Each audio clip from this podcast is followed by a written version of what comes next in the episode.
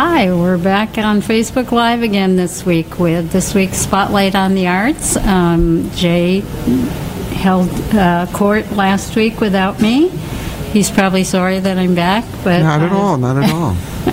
It's I hard have- not to have not to have someone to talk to. Is what you, or to look at. That would be hardest for Well, me. I got to look at the person behind the although camera. All of you out there are, are watching. I'm we see sure. you. You remember when Captain Kangaroo Kangaroo used to do that? He'd look out into the TV We're dating ourselves, I- but I do remember that. I thought that he was talking to me.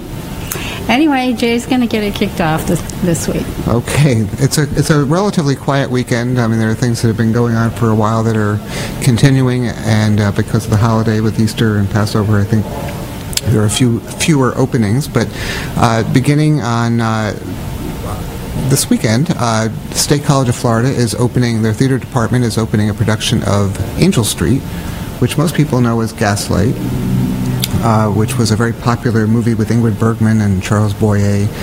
And uh, it's about a man who's trying to drive his wife crazy to uh, Don't they all do that? quite well some people do it intentionally and some just do it um, without trying but he so the gaslight is referring to the way he adjusts the light and denies that the lights have changed. So every time i go to a restaurant I, and the lights shift i i think about that that movie and the play.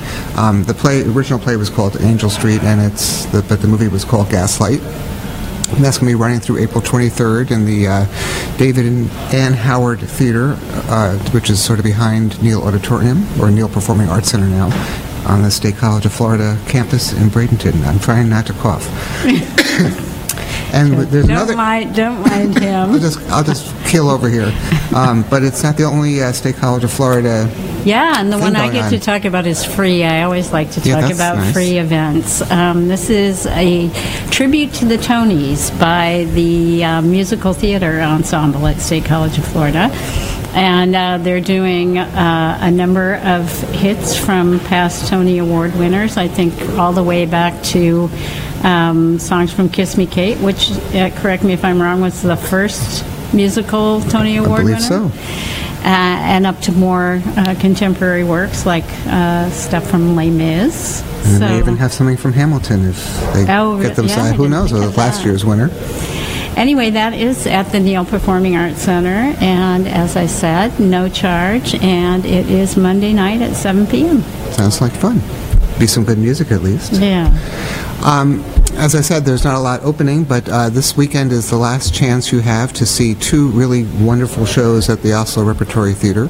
Uh, both uh, Little Foxes and Born Yesterday, which have been big hits, are closing this weekend, and there are just a few more performances. So I, I I liked both of them um, and I highly recommend them. So if you have a chance and haven't seen them, and I saw on Facebook that there were some discount offers out there, maybe it was in an email, so you might be able to. I was surprised there were tickets, but um, there were maybe because of the holiday. There's uh, some discounts out there, so maybe s- ask your friends if they can help you find them and go see these two shows. I have not seen either one. Well, so well, we I- know what I you need to do this Uh, Yeah, weekend. exactly. 'Cause you have nothing Among- else to do. Among many other things, yeah. Um, and at the Paul Crosley Estate, um, I think this is a return, is it not? Have, have they not done sort of the live radio theater kind Not of Not radio concept? specifically. They've Oh, done okay. a lot of Dickens and they've done Edgar Allan Poe and all sorts of other dramas in the in the house in different rooms, and the audience sort of moves around and the actors stay in place. Well, in this case, they are doing that concept, but with um, radio theater live, and they have three different shows. One is called Hometown Heroines, which um, is, I think, music from the 1940s. One is a soap opera called Soap Suds of Our Lives. Yeah, clever. And one is called the Penumbra Murder Mystery. But they're all um, based on, you know, the old radio shows and what they actually were like. So it sounds fun, and I always love stuff at that uh, venue because it's just such a neat old house. Yeah. So that starts Monday, and it goes all the way through April 28th, and I guess they must rotate the shows. I know. I think you Oh, you see all all three three? of them at, at a time. Oh. So Oh, that's and it's, fun. And it's fitting that they're doing that because Pal Cros- Crosley was a major promoter, developer of radios, right. affordable radios, and so he built his fortune uh, partly in the radio business. So I'm surprised it's taken this long to get to, Yeah, back to the exactly. radios. You would have thought they'd thought of that before.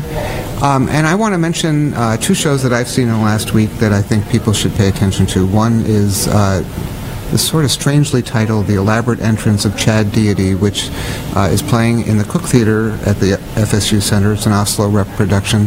Uh, and uh, it's set in the world of professional wrestling, uh, which helps make it very lively, but it's a very thought-provoking, serious uh, discussion about race and racism and stereotyping in the professional wrestling world, but really in the world at large. And uh, did a talk back with the actors the other night, and it's just it, it's fascinating. And I would actually go see it again. I, I got to see the the opening night, and I saw part of the second act uh, when I did the talk back.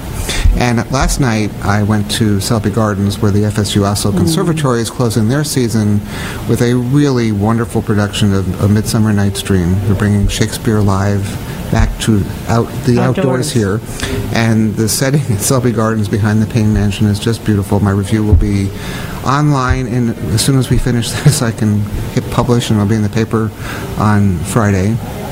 But last night was perfect night for it. Nice, it was comfortable temperatures. The sunset right as the show's starting. The lighting, the performances are, are great.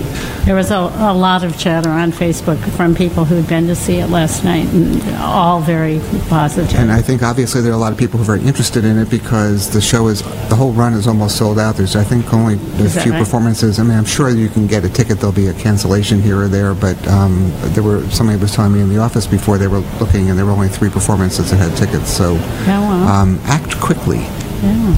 So. And um, as things are kind of winding down for this season, um, we're having announcements of what's coming up for next season. So, in today's paper, this Thursday, um, I have a story about the Sarasota Orchestra's uh, announcement for next season. Um, the the- sort of the big name, big exciting uh, announcement was that Midori. Um, world-renowned violinist will be playing with them, and they have a number of other um, very accomplished soloists who will be coming in, including um, Lukas Vondracek, who was the first soloist that musical director Anu Tali brought in when she came to the organization in 2013. So he will be back to play not only with the orchestra but in one of their chamber uh, concerts, chamber series concerts. So um, you can check out that story on Herald, in the, today's Herald Tribune or online. And um, I think subscription seats are, are going on sale May 1st, and then individual seats later in the fall. But lots of lots of good stuff in all of their uh, series. They have the Masterworks, the Great Escapes, the Pops, and the Chamber series. A lot So- going on so there. Full slate. And uh, I just am working on a story about the Urbanite Theater, which they'll be announcing their season next week. But we have been spending a lot of time finding out what everybody's doing. It's like if you don't, if we, We, don't know what we haven't we're heard doing. from the ballet yet. If we, if we don't know what we're doing a year in advance, we're in trouble.